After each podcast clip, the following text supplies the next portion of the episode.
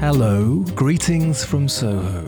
This is the Bureau of Lost Culture. I'm Stephen Coates. Now listen, if you dig the Bureau of Lost Culture, if you dig the stories we tell, the tales we unearth, why don't you leave us a review wherever you listen to this? Or you can even email us, bureau of lost culture at gmail dot com. We would love to hear from you. Now, many young people have made that journey to London, like kind of Dick Whittingtons of both genders, seeking fame, fortune, or fun. And my guest today is one of them, the delightful Diana Crawshaw. She came down to this city from Ilkley in Yorkshire in the cold, cold winter of nineteen sixty-three, when we all thought the world would freeze, according to Nick Lairclose. And with her friends, she landed in Carnaby Street and started to enter the world of swinging sixties. Working in Sambo Fashions on the Dolly Rocker range, going off to Saint-Tropez, stargazing, trying to find herself, hitchhiking to Nepal. And then on her return, working in two of the most influential groovy boutiques of the time. First of all, Lord Kitchener's Valley on the King's Road in Chelsea. And then the amazing Mister Freedom, where the great and the good and the glitterati of those years came to shop and be dressed. Hockney, Picasso, Rock Hudson, the Beatles, Freddie Mercury amongst them. We hear about fixing Raquel Welsh's hot pants, making innovative designs using boxing boot laces, basketball gear and applique. We hear about making Dennis Hopper cry. We hear about the boutique Paradise Garage at four hundred thirty King's Road, still occupied by Vivienne Westwood and us. And we get a wonderful insight into designing, making and selling cool clothes in the late sixties and seventies before Diana morphed into what she still is, a palm reader. We hear about reading palms at Richard Branson's Virgin headquarters and meeting the man himself coming out of the loo. I'm very pleased to welcome her to the Bureau of Lost Culture. Welcome, Diana.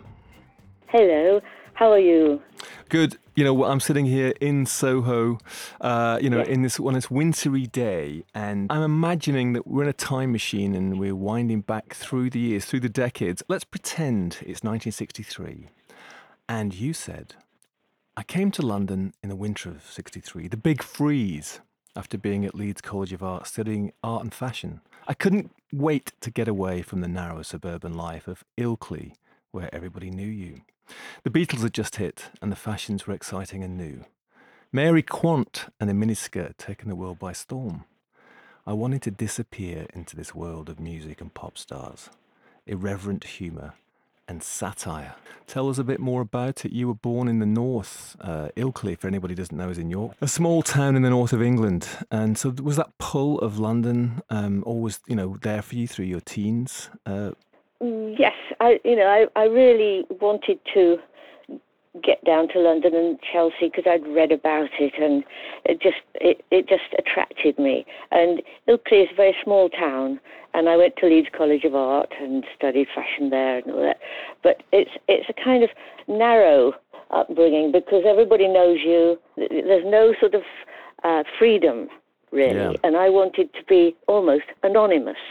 I wanted to disappear, I suppose. Can you remember actually sort of arriving in London at that time? It was a very exciting time, I suppose, wasn't it? I mean, the big freeze, yeah. for anybody who doesn't know, is that this winter, this sixty-three winter was uh, in the middle of the Cold War, appropriately enough. It was uh, this super cold winter, and also the time, I think, around about the same time as the whole Cuban Missile Crisis and the Kennedys and all that, wasn't it? It was a, it was a, a turning point, I suppose, in many ways. I was attracted to London. I was attra- well, my boyfriend had actually gone there to begin with. He was a photographer called Clive McLean, and he became very famous for doing nude photography, Playboy and all that sort of. When I knew him, he wasn't doing that sort of thing, but he had studied photography and art at Bradford College of Art, and uh, he came down and um, got some little tiny room to to lodge in, and um, he went off for a week somewhere, and he hadn't paid his rent, so his landlady chucked his camera out and all his his folio of all his work into a dustbin. Ouch. Uh, so he was absolutely without anything to show. And so he started to do other things, and he started to get work. He went worked in Carnaby Street, in a cafe in Carnaby Street, first of all. And then he met up with Robert Allback, who used to go into the cafe. Robert Allback's quite famous now because he used to run lots of shops in Carnaby Street, and he's been a friend of mine for years. And um, and Robert said, I'll give you a job in the shop, in one of the shops, selling trousers, selling jeans and, and uh, jackets and things like that. So he was there already. He, he'd arrived in London already. When I came to London, I hadn't got a job or anything. And um, I walked into a place in Hanover Square, which was called Sambo Fashions, which wouldn't be allowed these days. Um, Sambo Fashions was a very well-established company, and they did beautiful clothes, and it was all re- very well made. And um, they brought me into the showroom and looked at my drawings and said, oh, right, you know, can you cut patterns? I wasn't very good at cu- cutting patterns, actually. And um, I said, well, yes, yes. And uh, they said, well, we like your drawings, we like these. And so they took me on, and they had just started a new range called Dolly Rocker. Tell us about it. It was a new range for young people, inverted commas, and they were about uh, five pounds or six pounds a dress, and they just had very little, uh, little collars, little little uh, bow on the at the neck, or a little a little rose, and girls were wearing those to go to the clubs in. It was like a, a little dress you could dance in, and Patty Boyd happened to be their face. So Patty Boyd was a model who went on later to be um, married to yeah, George Harrison George Harrison's, and Eric Clapton. George Harrison's lady. Yeah. And um, she was just cheeky looking. She had little little uh, bunches, hair in bunches and a fringe, and uh, big wide eyes. And she was the face of Dolly Rocker. And that was really uh, quite strange, really, because she rocketed Dolly Rocker into the public eye much more, because she just well, started going out with George Harrison. And so she was seen in lots of the press with, were following her, and uh, so it's very good for the people that I worked for to have her as the face of Dolly Rockers. This was the time when all that stuff was mixing up together. I mean, you'd said, you know, that Carnaby Street was a place where, you know, film stars and pop stars, you know, went to get dressed. You know, yeah. were chased down the street by streaming girls. So you got the Beatles that come to London and, uh, uh, you know, hanging out. So you got counterculture and over-the-counter culture, as it were. And Carnaby Street was, was really dressing all these these pop stars, you know, wear, they, these flared hipster trousers, um, really well cut, because they had good tailors down in Carnaby Street. Um, so a lot of the pop stars and film stars were getting their clothes there. Before we go back to your sort of design life, where were you living? I got a, a flat in South Kensington. Um, I shared it with a girl that had come from Ilkley as well. And it was um, eight guineas a week, eight pounds, eight shillings a week. That's changed a bit. Um, or seven pounds, seven shillings a week. And it was a one room. And it was a conservatory that had been converted into a flat where people could live. So it was glass everywhere. The outside was glass. And all the landlady had done was wallpaper over the glass. So that freezing winter, I was in that flat, wrapped up in fur coats, and I couldn't understand why it was so cold, you know. There was just glass walls.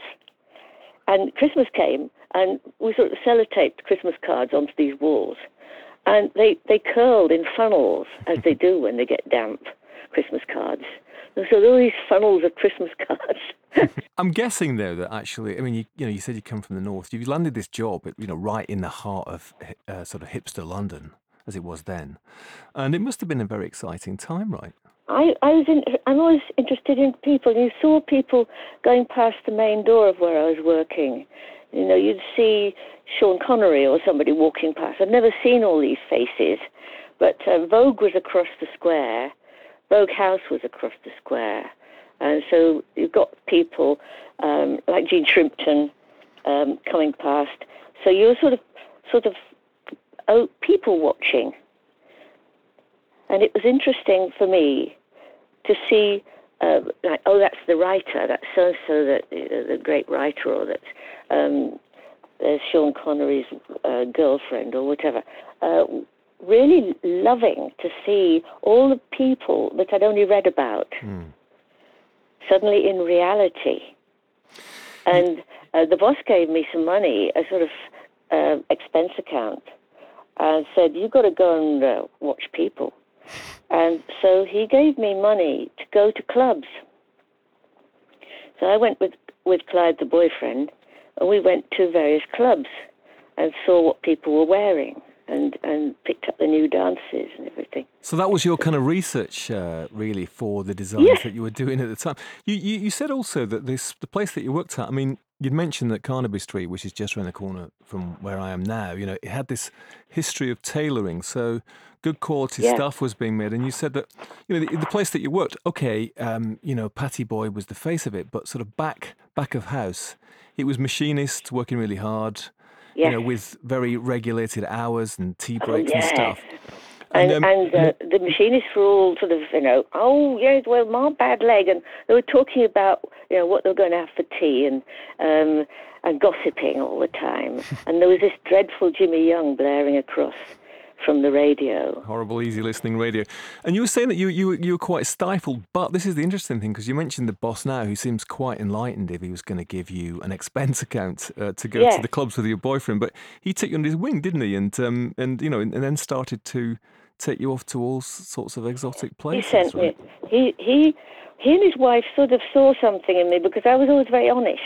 I was. I didn't sort of try to um, say what say what they wanted me to say. I, I and I had this slight Yorkshire accent, and uh, it sort of amused them. And uh, his wife said, "Now come on, my dear. You know, I'm going to send you to my hairdresser, Renee, and get this long haircut." And so she had it cut in, a, in the fashionable bob, you know, the short, bouncy hair. And um, and Sam bought me a wonderful black double-breasted P V C jacket, and I wore with these high boots. I started to really, well, you know, I started to get to look a bit more like the people I was watching. And then he sent me to Saint-Tropez. I love I love this guy. I mean, he's the sort of boss you want, right? He was wonderful, because he said he'd, he'd say, "Come and talk to your old dad." I was he was like a dad to me, um, and he'd just say, "Now come on," and he had a bit of a stammer, and he said, now, I, I I want you to do this, and I, I know I know that you want to do really much more exciting designs, but this what what we what we want now is we want some very commercial ideas for Miss for the Selfridges and the and the John Lewis's and all the big stores that they sold to. They sold Dolly Rockers in the thousands, so they didn't really want uh, uh, too much of a rebel in their midst, saying, "Listen, I want this to be like, I want to, this, it's got to be shorter, this has got to be." They they were trying to get me to design things that their buyers would would buy. Right, so mainstream kind of, you know, commercial stuff for, for kind of cool, hip young people, but nothing too uh, nothing too exotic or nothing too daring. That's right. And and then they sent me to Saint-Tropez, which I'm not sure whether that was a good idea, because I got out there, I got on this plane, I'd never been to the south of France before in my life. Um, I, I unwittingly booked into the only gay hotel in Saint-Tropez, um, and the, the guys there looked after me like like their little sister, and took me out on the port in the in the evening. I don't know whether it was to sort of be like a decoy to attract a few boys as well, but they'd take me out on the port and watch this parade of famous people who gathered in Saint-Tropez each evening on the quay. Like, you'd see Picasso, or you'd see uh, Kirk Douglas, or Bob Mitchum. I think that's, that's Bob Mitchum. I said, "Oh yes, he comes many times." It was just sort of casual. Nobody was screaming and running after these stars, because these stars were just the normal thing to see.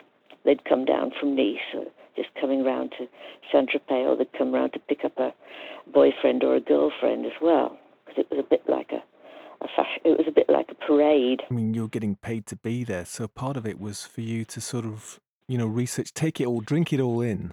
Yeah. Uh, to sort of understand what the latest fashionable moves were and what, you know, the glitterati were wearing, so that that could be sort of reinterpreted and retranslated into stuff when you get got back to, to London. Is that right? That's right. Well, they didn't give me very much money to exist on while I was there.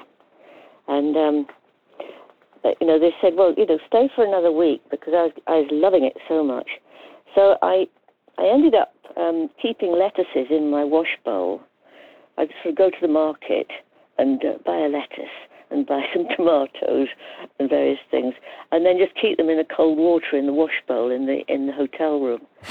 And then I met this boy who was a millionaire's son, who was uh, working in one of the shops on the end of the port. He was, actually. His, his parents were titled, I think, and uh, they had real uh, impressionist paintings inside their flat.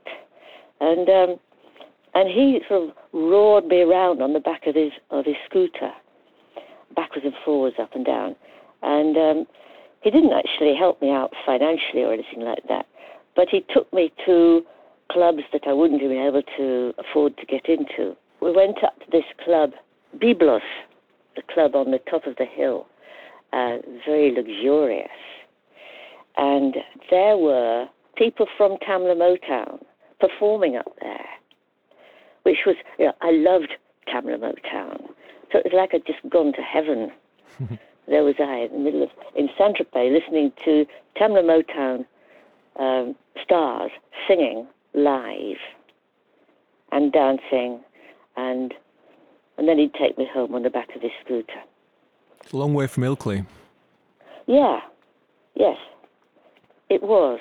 I was just lucky because I was thrown in at the deep end. I had no money, and uh, and I was kind of truthful. I was I'd say what I thought, or I'd things like that that weren't really accepted in Saint-Tropez society. You were... say, oh, you, you very, oh, you, you, you, you, you're very funny because you say what you think. Well, what happened when you got back to London?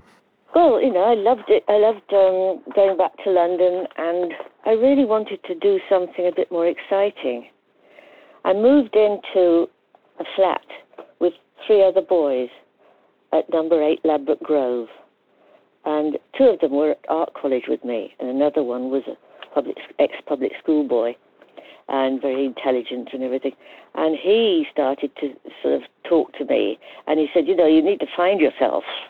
You know, Dada, what, you know, what, what are you talking about? You're, you're just talking platitudes. He persuaded me to leave the job and hitchhike to Nepal with him. So I had to go and tell the news to Sam Sherman. Say, I, you know, I want to, um, I want, I want to leave. And he said, what, what, what? I said, well, um, you know, I, I need to go and find myself. And he said, what do you mean, dear, find yourself?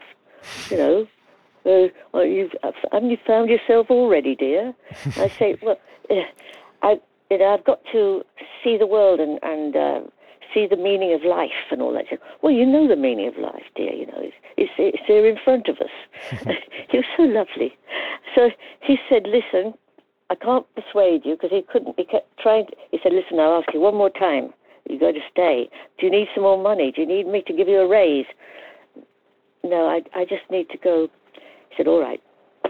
Um, go, but when you come back, which you will, uh, come and see your old dad, and uh, and I'll give you some sort of help. What a sweetie. I mean, I'm I'm loving this guy. Um, uh, he, he, he sounds, he sounds amazing. I got as far as Rhodes, a hitchhike right. through Italy. Uh, very dangerous, hitching through Italy in tight hipster pants and a and a skinny ribbed jumper with no bra. I'm not trying it. You know, lorries would. The boyfriend would hide behind a rock. Classic hitchhiking technique. The big lorry would screech to a halt.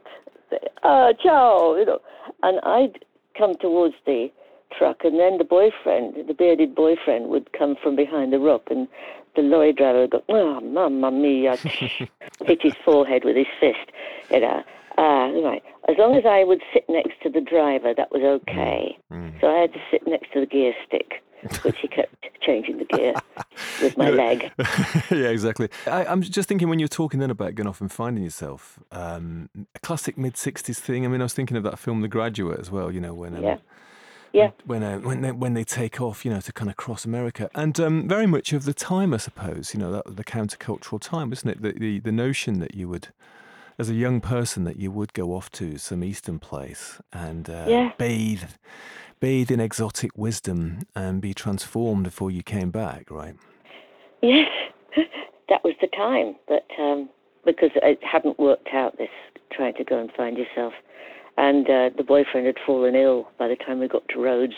I was practically carrying him. He got so ill.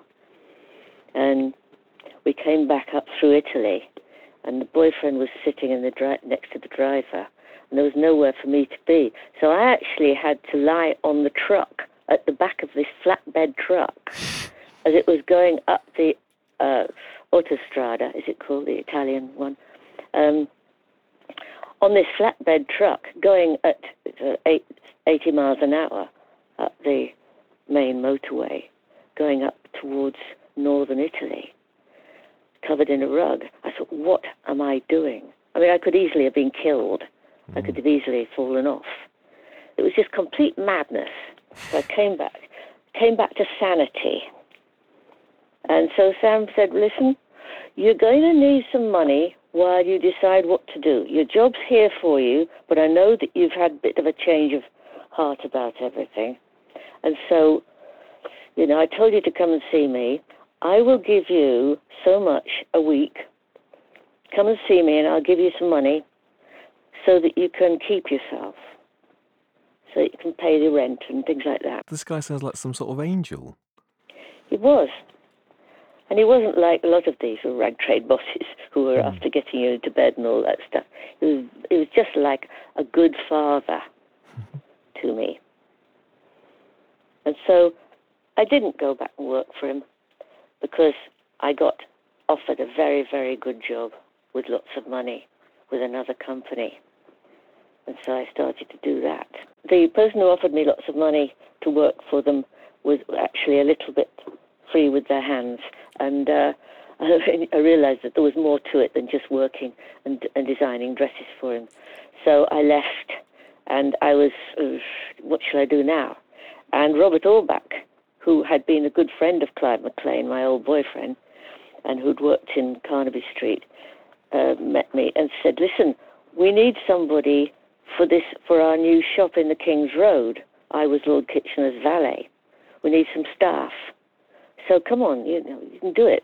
And we'll give you this much money a week. And so that started me working on the King's Road at last, because this was really where I thought everything happened. And it did.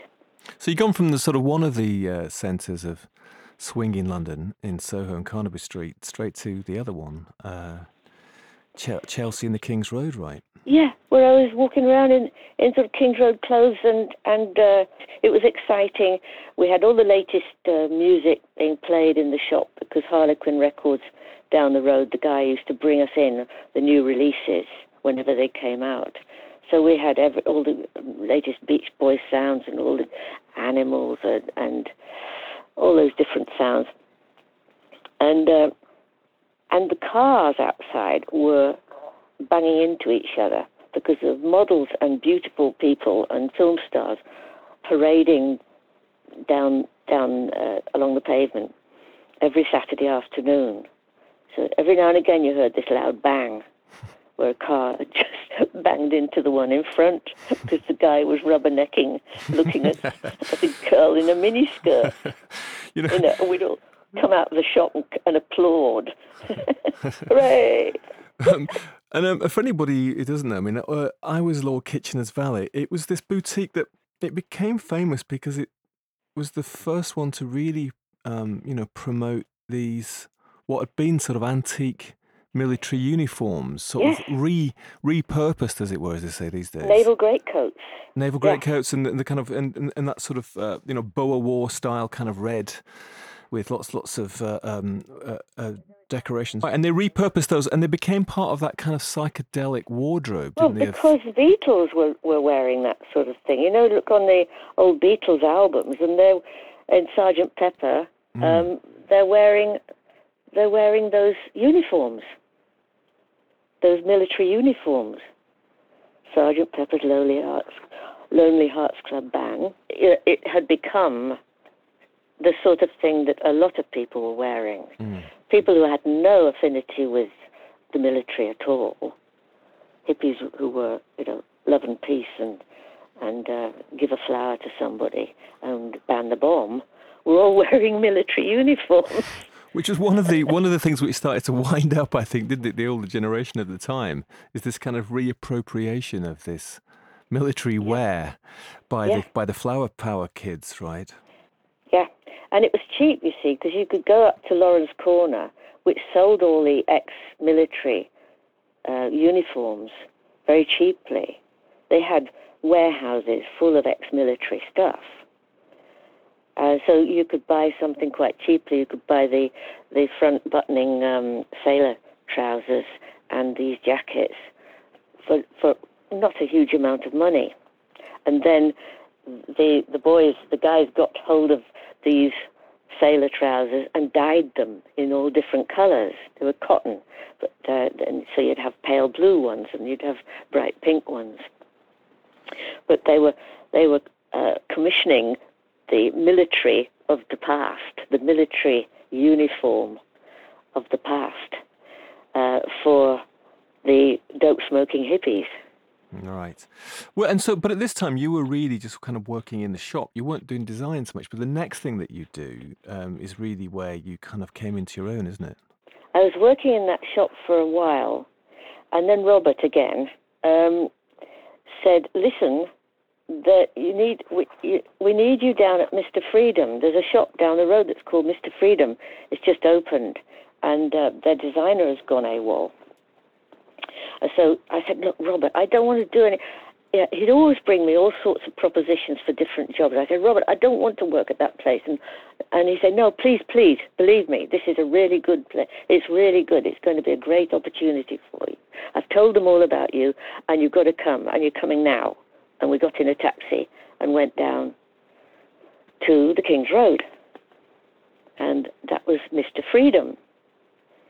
And it was a beautiful little shop. It's where it's where Vivienne Westwood's shop is now. It's a tiny sort of corner. It's a shop on a corner.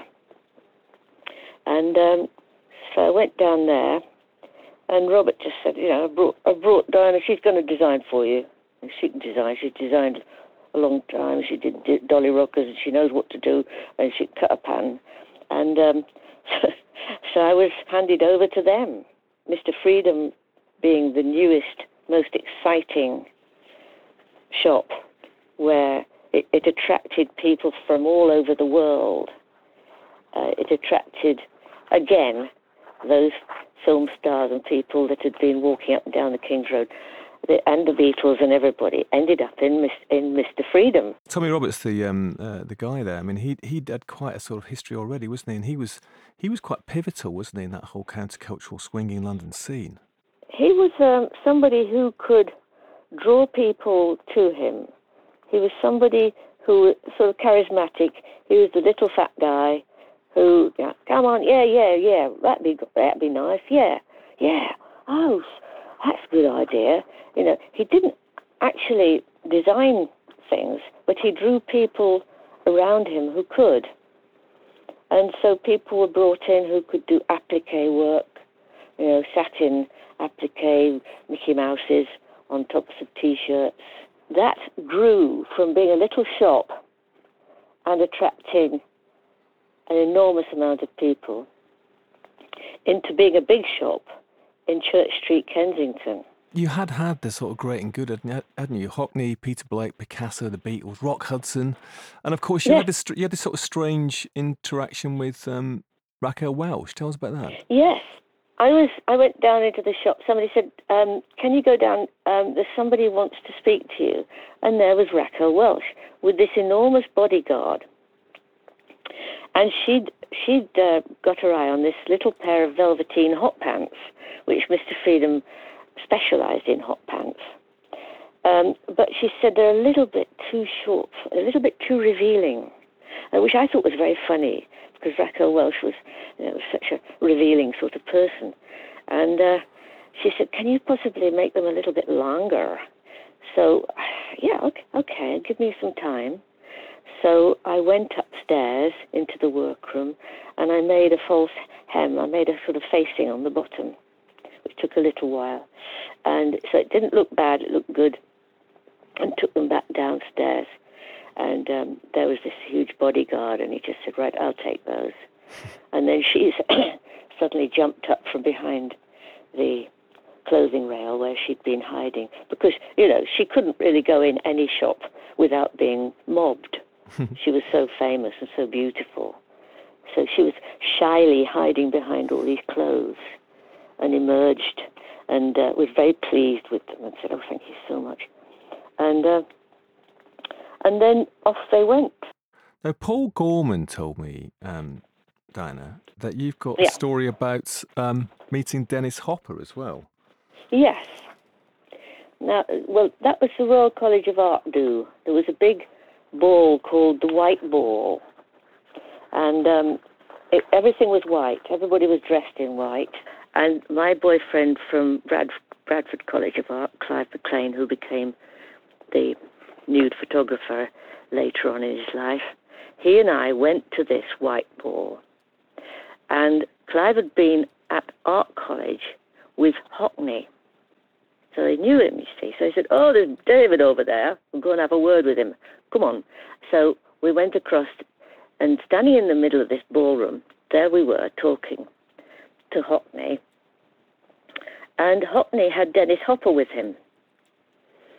And Dennis Hopper was just standing there like a, a spare balloon. And um, so he started talking to me as Clive was deep in conversation with Hockney. And Dennis Hopper said, you know, where'd you come from? And I told him, I said, well, it's a little place called Ilkley. It's in the middle of a valley. And he said, oh, what's it like? And I said, oh, it's beautiful. There's, you know, there's a countryside. And and sometimes I go up into the woods by the moors when I get home from London, and uh, and just can't wait to get up there and get up by the streams and the, and the trees and everything. And I just lie down Uh, with my nose into the ground and breathe in and go, ah, oh, wonderful smell of the grass and the moss and everything. And I said, then I, I feel okay. And he was standing there looking at me uh, with tears coming out of his eyes. Aww. And he just put his arms around me and buried his head in, in the side of my neck, and he started to sob. And he said, you don't know how long it is since I heard anybody talk like that. Thank you. It was like, you know, everybody was very false and everybody in the show business and all that. And he'd suddenly heard somebody talking about something which was grassroots, which was genuine and uh, wasn't, nobody was trying to pose or anything. I was just talking to him about burying my nose in the moss. You've got to love it. That's what got to Dennis Hopper. Sweetie, obviously a sweetie himself underneath. Um, uh, but Dana, let's talk a bit, a little bit about your designs at Mister Freedom, because, I mean, you know, you mentioned it. Very, very influential um, boutique. You know, Freddie Mercury was getting dressed there, and all those sort of people. Um, and the the designs that you were doing there, I mean, they were really quite avant-garde in a way, weren't they? And sort of very experimental with, you know, use of fabrics and combining things. And I know Paul Paul was saying as well, um, you know, how well made they were as well. Yes. They were well made because they were made out in a factory in South London by a Turkish guy and his sister who worked day and night making these wonderful clothes. And uh, nothing was skipped, or uh, they made them properly. And so we'd go out to the factory and take the new pattern that I'd done or whatever, and then see it through from the beginning, start, do the sample, get the girl to do the sample, and get the shapes, like the baseball suit. You know the baseball suit I did with the lace up, the lace up the front? There were uh, boxing boots laces, actually, that I got in a, in a, a boxing uh, supplies shop in Hammersmith and dyed them yellow. Um, so they were, I made them, it looked like a shoe. The top looked like a baseball boot, really, laced up at the front, and then it had the side patches, which you normally have on the ankle of the boot. These side patches, which were just at the side of either side of the bust. And it had a tongue as well coming out the top. And then I did the the trousers looking a bit like the sort of uh, basketball trousers with with uh, shapes over the knees. So it took a long time to get it right, that style, to get the absolute, the right proportions and everything. But you'd be out in this factory with the freezing cold wind howling through the the uh, goods the goods yard uh, door, and trucks backing in with different supplies, and you'd go, no, no, I need that's got to be that's got to be three eighths of an inch longer, or this has got to be like this. So we'd work on it. We had we were wearing fur gloves and boots and scarves in this howling wind, and that was the Mister Freedom. That's the Mister Freedom factory. Well, I mean, the shop was described as having an unquenchable enthusiasm for all things bright and in outrageously bad taste. And, of course, I don't know whether you were involved in it, but, I mean, those early uh, seventies Elton John outfits, you know, quite outrageous, uh, glammy yeah. outfits. Um, and uh, they, they, that all came from Mister Freedom, all the designers there, right? Yes. Um, Jim O'Connor did a few things for him, um, and he he really, um, you know, certain things which were more of Jim O'Connor's uh, handwriting, really, than mine. But um, everybody, Snow, Chris Snow was there, who was doing applique. He was the expert at applique. You know what applique is, don't you? Well, it's, explain it for us, yeah. You, you put...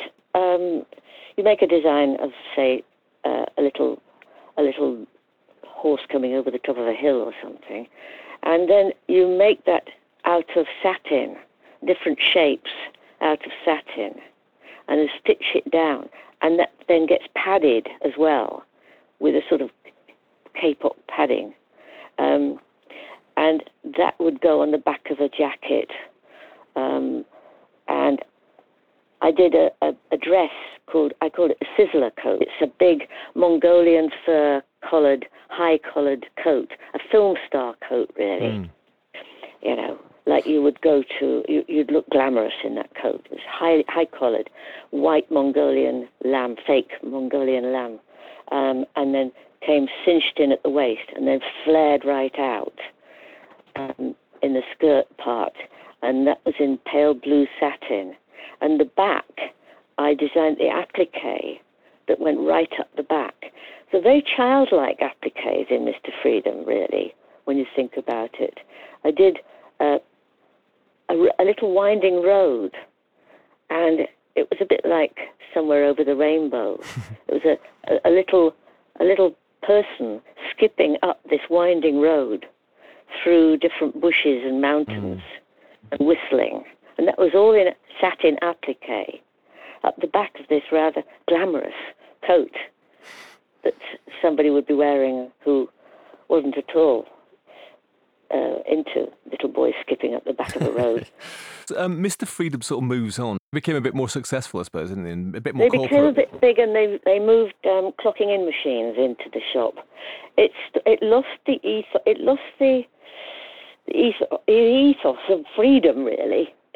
Not that anybody wanted to pinch anything, but they put security guards on the doors. It became too successful, and uh, I put in the clocking in machines, and there was a, a lack of individuality, and they were sacking certain people who worked in the shop because they were they were such characters that they didn't always go by the rules.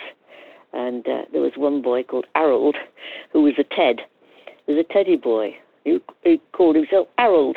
He used to have a cigarette sticking out the side of his mouth, and he wore all the Mister Freedom stuff. And he was a member of staff at Mister Freedom. So you had these wonderful characters. But when um, Lord Kitchener's came in and uh, went into partnership with Mister Freedom, you know, he didn't want people larking about and, and skiving off or hanging about with a cigarette hanging out their mouths or whatever. And he put a, he put clocking in machines in and uh, got rid of a few people and said, this has got to be like this and this has got to be a row of like this and you've got to tidy this up and get this out. And we just thought, actually, it's not the same as it was. And so Trevor Miles, who was the sort of guiding light of Mister Freedom, and Chris Snow, who did the applique, and I left. And uh, Trevor said, we, we, we're going. Um, go home and wait for us to call you. Uh, it, we've got something lined up that you'll just love. And uh, so just don't worry. So I, I'm without a job, and I go home and wait. And they ring me up and say, we're coming to get you. And I hear this coming along the road. And there's an enormous American car coming along the road with Trevor and Chris sitting in the front. Uh, and Mustang. Is it Mustang? Ford Mustang, and, yeah. And said, come on. And so I dashed down the stairs, and uh, me and my dog jumped in the back. And we all roared off. And I said, where are we going? Wait and see. Wait and see. We go roaring along the King's Road, and we get to where the old Mister Freedom was. The old shop, which had all its shutters up and everything. And uh, Trevor goes, takes the key out, opens the door. He said, this is where we're going to be. This is our new shop. And we're going to call it Paradise Garage. That location, as you mentioned earlier, um, has sort of stayed um, in the boutique era, isn't it? You know, McLaren and Westwood took it took it over with Let It Rock, and um, and just I think yeah. West, Westwood's still there now, right? So that actual that little patch of of Chelsea is kind of uh, the continuous continuous theme of uh, swinging London and cool uh, alternative it's clothing. Got some sort of, it's got some sort of energy about it. That corner, mm. I don't know. Really, but it has.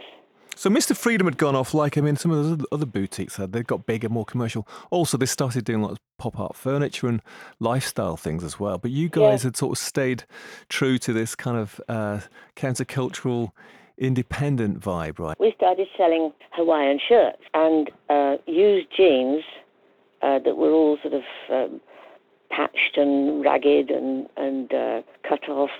We got, you know... trunk loads of used jeans brought in from the States, because the States had these warehouses full of old jeans, jeans that were worn at the knee or whatever got thrown away. And so they, these these aircraft load loads of, of clothes came over, and we were putting patches on them or cutting off the, cutting off the bottoms, or and they they were selling, and the Hawaiian shirts we had, uh, and we had bowling shirts as well, and we played Hawaiian music, and we got bamboo poles and strung rope across the side and down, so the clothing rails were made out of big thick bamboo poles. So it's like being on a South Sea island. Quite tiki, yeah. And the floor was kind of rattan matting.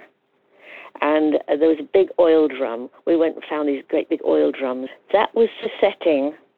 And people started coming. All the old Mister Freedom people who loved the old Mister Freedom came, and you know, because Trevor was quite charismatic as well, and he would talk to people in clubs and say, you've got to come and see our new shop. You'll love it.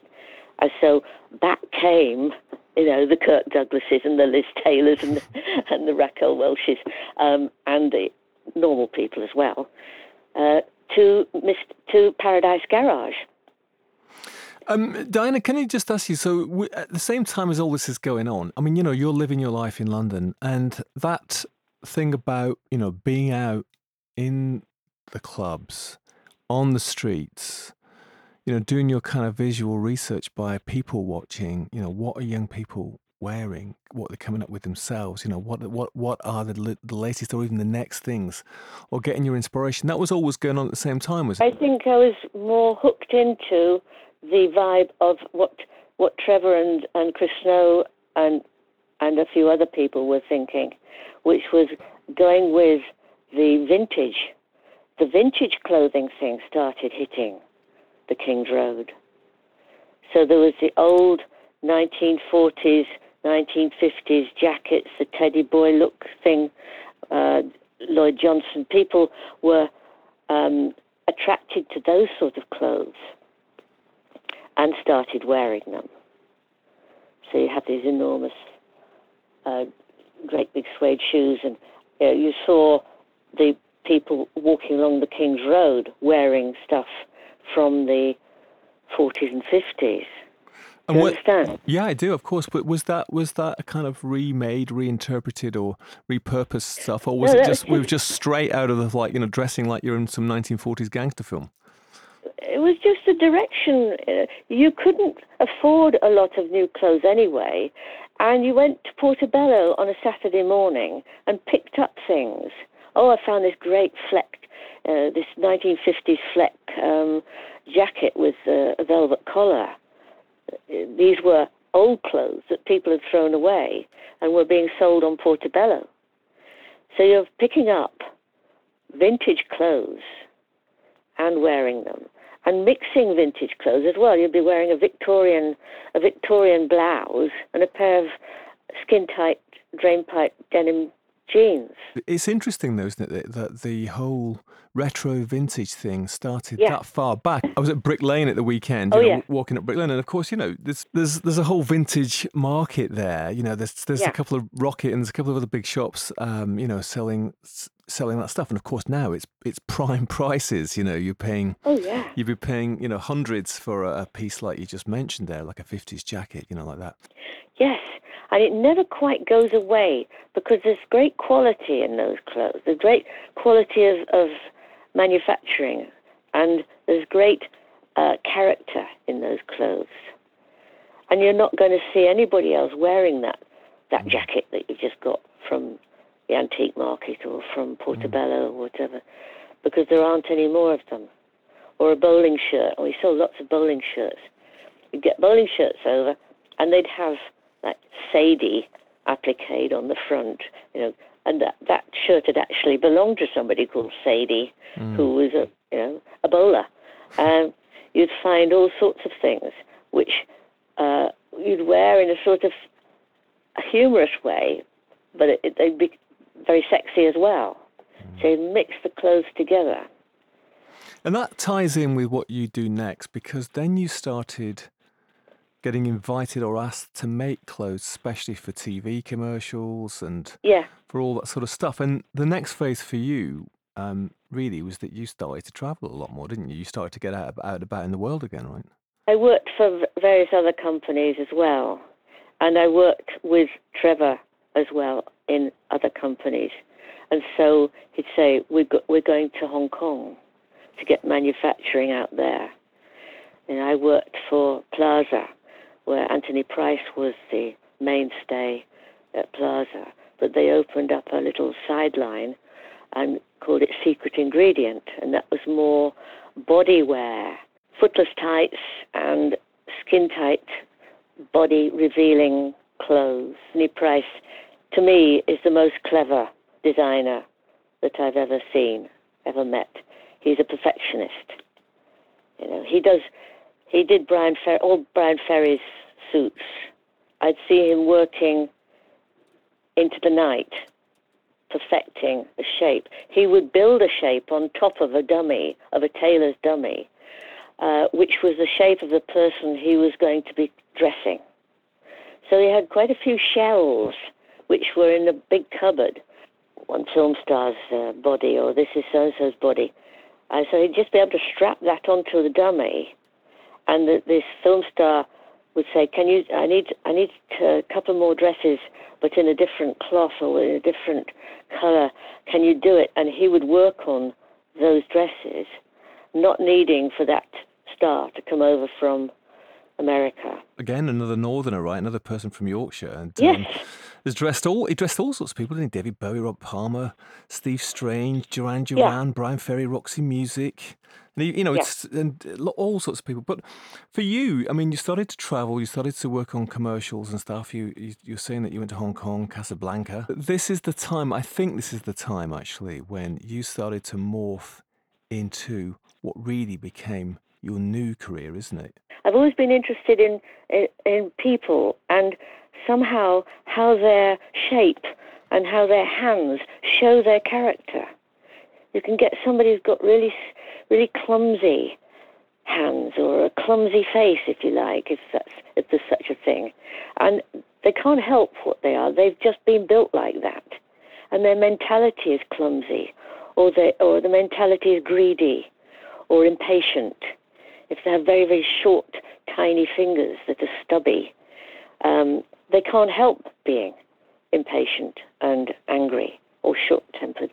Um, that is the way their brain is, is constructed.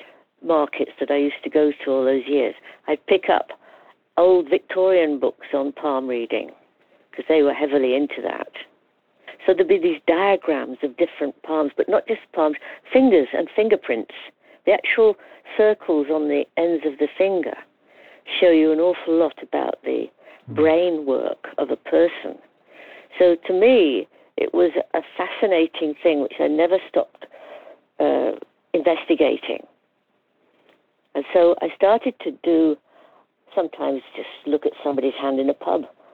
And uh, I said, God, I said, no wonder you're a bad-tempered old git or something. You know, I feel sorry for you because you can't help it. And they go, yeah, I know. I just don't seem to be able to control my temper. And then you'd see also that they were really heavily into sweets and chocolates and and salt and stuff that uh, made their mood different.